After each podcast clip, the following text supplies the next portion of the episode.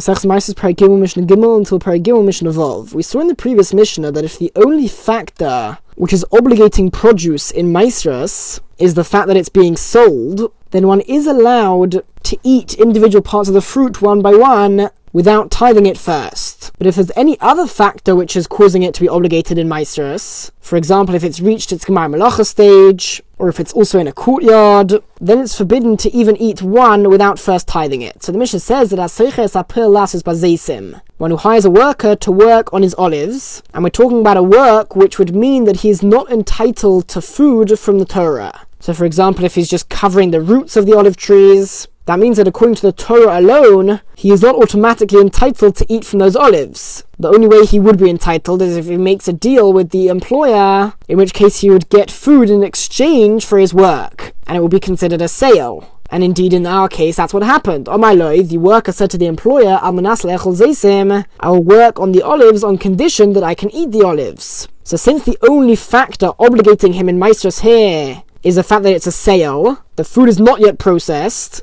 In fact, it's still attached to the ground. So echel echel echel potter, he can eat the the olives one by one and be exempt from tying them first. The imtserif, however, if he joined them together, meaning if he picked a couple of olives off the tree and only then ate them, then chayev he is obligated to tie them first, as we have seen a number of times in previous mishnayos. That picking more than one off the tree gives them significance such that they would be obligated in tithes. On a similar note, if the job was lenakish solim to remove weeds from among onions, and on my low, the worker said to the employer, Amanas lechol yorok, I will do the work on condition that I can eat the green parts of the onions, so the onion leaves. So once again, since the only thing obligating him in Meisters is the sale, so Makartim olive olive eichel, you can peel off each leaf of the onions individually, and eat them without tithing them. But v'im tseraf, if he joined together more than one, say peeled, let's say two or three um, leaves off the onions in one go, then chayev, he would be obligated to tithe the produce before eating it. Mishnah Daled. The halacha is that if somebody finds something lost, there's a mitzvah Aveda of returning the lost item.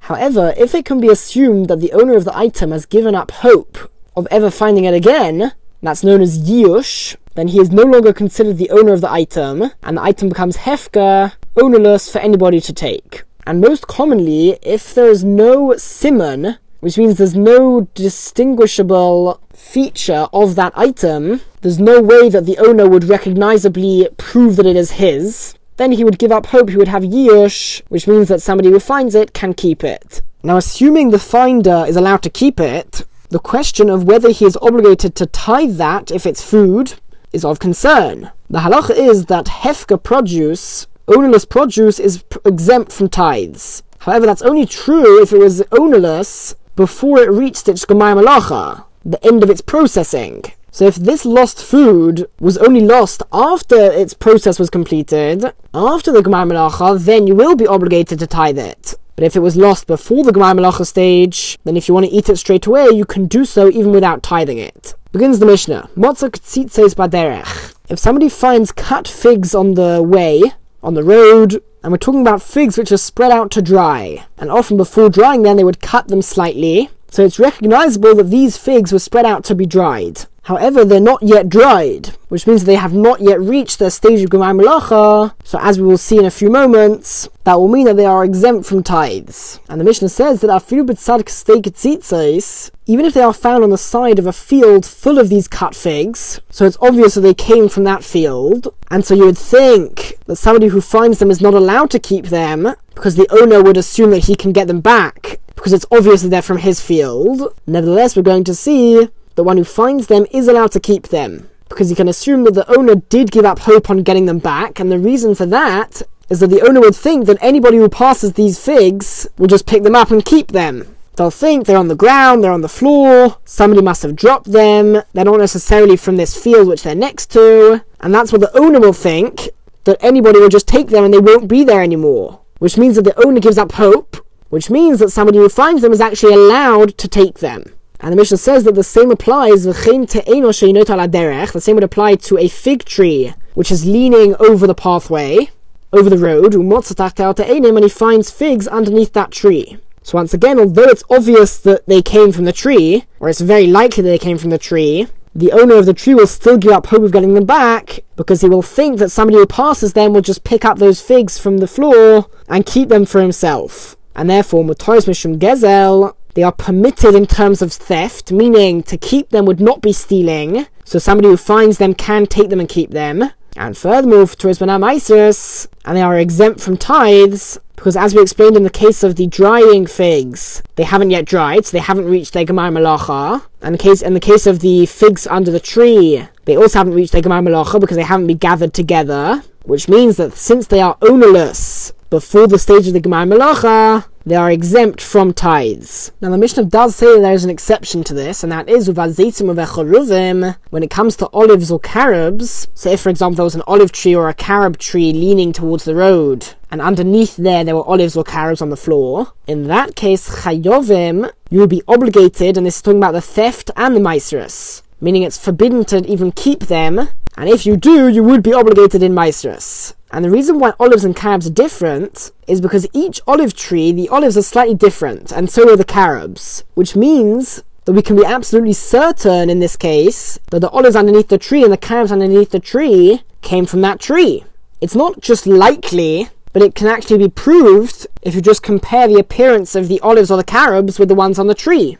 And because of that, the owner does not give up hope of getting them back, because he thinks that somebody who passes them won't take them. Because here it can be proved that it is the owners, the owner of the trees. And since the owner doesn't give up hope, so one who finds them is not allowed to take them. And of course, if he does take them, he will be obligated in Maestros because it's not ownerless. Since the owner of the tree hasn't given up hope, he still owns that fruit. Now, the truth is, figs also have a distinct shape and appearance depending on which tree they come from. So really in the previous case as well, you shouldn't be able to keep the figs underneath the tree. However, figs when they fall off the tree, they're much softer and therefore once they fall onto the ground, they become slightly ruined and their appearance is changed, and therefore it can't be proven that they came from the tree. So although it's likely in that case, it can't be proven and so the owner does give up hope of getting them back. The Mishnah now returns to the first case of the figs, where it cannot be proven that it belongs to the owner of the field or the tree, and therefore the owner would give up hope, and therefore you can keep the figs if you find them.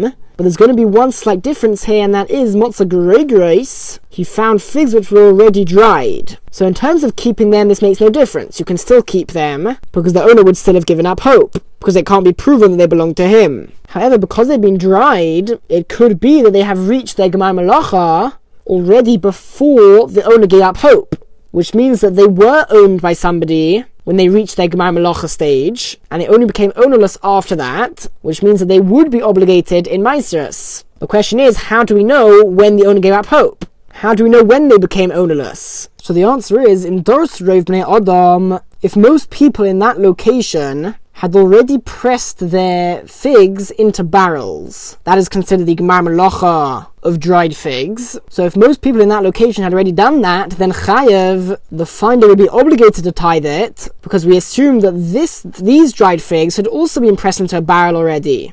And that they had maybe fallen out of the barrel, but the point is they had reached their Gemar Malacha already before they were lost. And if they're obligated in tithes, however they lav. If not, if most people in that location had not yet reached their Gemar Malacha of the dried figs, then we assume that this these dried figs are the same, and therefore that it became ownerless and lost already before the Gemar Malacha, and therefore Potter, who would be exempt from tithing them, and he could eat that produce in a casual way, in a temporary way, without separating any tithes. Okay, next case, Motza Pilche de Vela. If you found pieces of a fig cake so once figs are made into a fig cake, that's certainly their Gemar Malacha stage. And presumably, once they were cut, that was after the Gemar Malacha stage. So if the owner lost pieces of a fig cake, that means he lost them after they had reached the Gemar Malacha. Which means that they are obligated in Maestros Chayiv. He would be obligated to tie them Shiadu Hashem Gomer, because it is known that they come from something which has been completed, which has reached their Gemar Malacha. However, you are allowed to keep them because since they're pieces of a cake, the owner definitely gives up hope of return of getting them back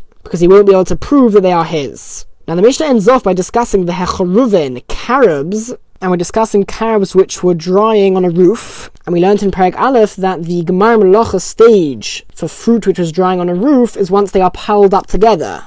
That was done only once they had been fully dried. So the Mishnah says that Ad Rosh Hagag, before they were gathered into a pile on the top of the roof, Potter, he can bring some down from the roof and feed to his animals and be exempt from tithing them first, because since they haven't yet been piled together, they have not yet reached their Gemar Malacha which means that they can be eaten even without tithing. Now, the truth is, the Mishnah implies that he's allowed to feed them to his animals, but he himself is not allowed to eat them. And the reason for this is something which we've had a similar case earlier on in the Masechta, and that is that if people see him eating these carobs which are half dried, they'll think that they're fully dried, and they and that they are obligated in the Trumas and Maestras, and that he is eating them without separating the tithes. And so it would be forbidden for him himself to eat them down in the courtyard or something. Now he would be able to eat them where they are drying on the roof, because then it's clear he's right next to them drying, so it's clear that they are still drying and have not yet reached Gemar Malacha.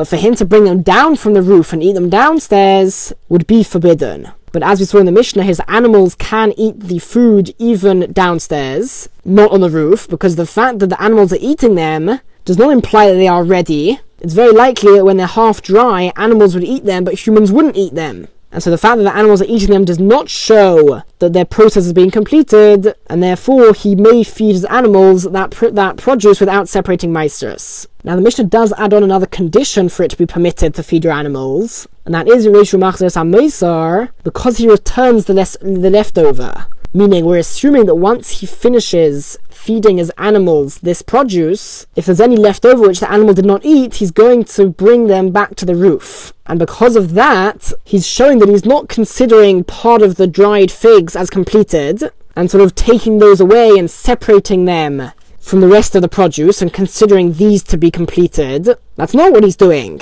Rather, he's showing that he understands that these are also not processed, and he's feeding those to his animals, and any ones which are left over, he's going to put back on the roof, which shows that they were not processed when he took them off the roof. And it's because of that assumption that it's permitted to feed his animals, because otherwise, if let's say there were leftover figs and he did not return them to the roof, he's showing that he views these ones as processed. But since that is not the case, since he is putting them back on the roof, he is showing that he views all of the figs as not yet processed. Mishnah here, the Torah says that once one brings his produce into the house, or into his house of living, it becomes obligated in Trumas and Maisus straight away, such that it cannot be eaten, even in a temporary achilas arai manner, without first tithing it. Now, as we've seen, the same applies to a courtyard. If somebody brings produce into his courtyard, that would also obligate it in Maestras. However, this is only the case if the courtyard is similar to a house. Now, what makes a courtyard similar to a house? So, according to the first two opinions in our Mishnah, the defining feature of a house is its security.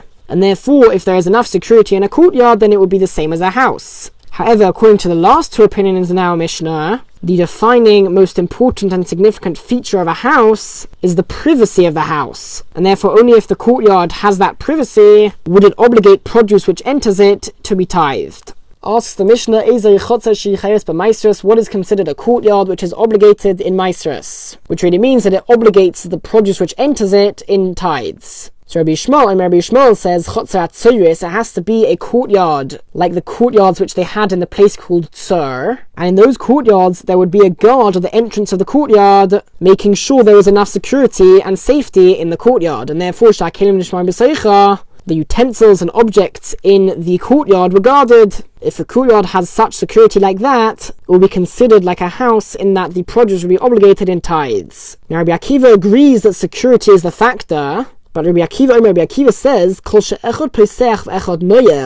any courtyard where one person could unlock it and one person could lock the courtyard, Patura would be exempt. So Rabbi Akiva is saying, even if there is a guard there, let's say during the day, that won't help because if two people have the key to the courtyard, so one will lock it, very nice, there's lots of security, but then the other person could just unlock it and then there's no longer security. So whereas Rabbi Yishmael says the security of a courtyard depends on a guard, Rabbi Akiva says it depends on there being only one person who is able to lock or unlock the courtyard. Now the next two opinions hold that the main feature which the courtyard needs to have is privacy. So Rabbi Nechemya, Rabbi Nechemya says, Kol on the any courtyard which a person would not be embarrassed to eat inside, Chayeves is obligated. And generally, somebody does not like to eat in a courtyard which is totally open for everybody to see. So according to Nehemiah, only a courtyard which people from the outside cannot see into, only that would be considered something which would obligate the produce which enters it in Maiseris. And Rabbi Yossi, Rabbi Yossi says, and he's going to give an example of a courtyard which does not have enough privacy, and that is kol shenichnas. Any courtyard where if somebody were to enter the courtyard and that person does not live there, the ein oimeloi martamavakesh, and somebody in the courtyard would not ask him, what, you, what would you like? What are you looking for? Patura, it is exempt. Because if no one asks him, what are you doing here? Then clearly it's not so private, and people come in and out as they please. So whereas according to Nehemiah, the privacy of a courtyard depends on being able to eat there without people seeing properly, according to Rabbi it depends on how they would treat somebody who comes in who does not live there, and what the reaction would be. The Mishnah ends off with a statement of Rabbi Yehuda, and Rabbi Yehuda is of the opinion of Rabbi Akiva. And according to Rabbi Akiva, the definition of a courtyard which obligates something in Maasros is a courtyard which is private, such that not more than one person has the ability to lock or unlock the courtyard. So the Mishnah says, Rabbi Yehuda Rabbi Yehuda says, if there are two courtyards and one courtyard is inside of the other courtyard. So there's a very large courtyard, and part of that courtyard is made up of a smaller courtyard, and the owner of the smaller courtyard has permission to go through the larger courtyard in order to get to his smaller courtyard. And as such, he also has a key to the outer courtyard, which means hapenimis chayeves. Produce which is brought into the inner courtyard does become obligated in Maestros because only the owner of the inner courtyard has the key to the inner courtyard. But v'achitzaina, produce which enters the outer courtyard, patura, remains exempt from tithes because there are two different people who can lock and unlock the outer courtyard. Who are those two people? The owner of the outside courtyard and the owner of the inner courtyard. And since Rabbi Yehuda holds like Rabbi Akiva, the outer courtyard would not obligate the produce in Maestris. Mishnah Vov, if produce is brought onto Hagagais roofs, Paturin, the produce remains exempt from Maestris, because the roofs are not considered part of the house. On top of the roof is considered to be a separate domain. And this is the case, even if the roof is inside a courtyard which would make the produce obligated. And what this is saying is an amazing thing. Imagine you've got a house inside a courtyard, and if you were to bring produce into the courtyard or the house, it would become obligated, but not into the roof. That means that if somebody wants, let's say he's got produce outside of the courtyard, and it's not yet obligated in Trumas and Meisters, and he wants to bring that to his roof, even though he has to go through the courtyard in order to get to his roof, the produce will remain exempt since the only reason why he's bringing it through the courtyard is in order to get to the roof, and the roof does not obligate it in Maestris. Continues the Mishnah, base Sha'ar, a gatehouse, a small structure for the guard to sit in at the entrance of the courtyard, Achsadra, a large porch, Marpeses, a balcony, Harelu Kechatzer. These have exactly the same status as the courtyard itself. They're not considered their own domain, they're not significant enough for that. And therefore they're considered secondary to the courtyard, and therefore im chayeves. If the courtyard in which they are in makes the produce obligated, then chayovin, these structures would also make the produce obligated, then petura. But if the courtyard would make the produce still exempt, then peturim, these structures would also make the produce exempt, meaning they would not obligate that produce in tithes if they enter those structures.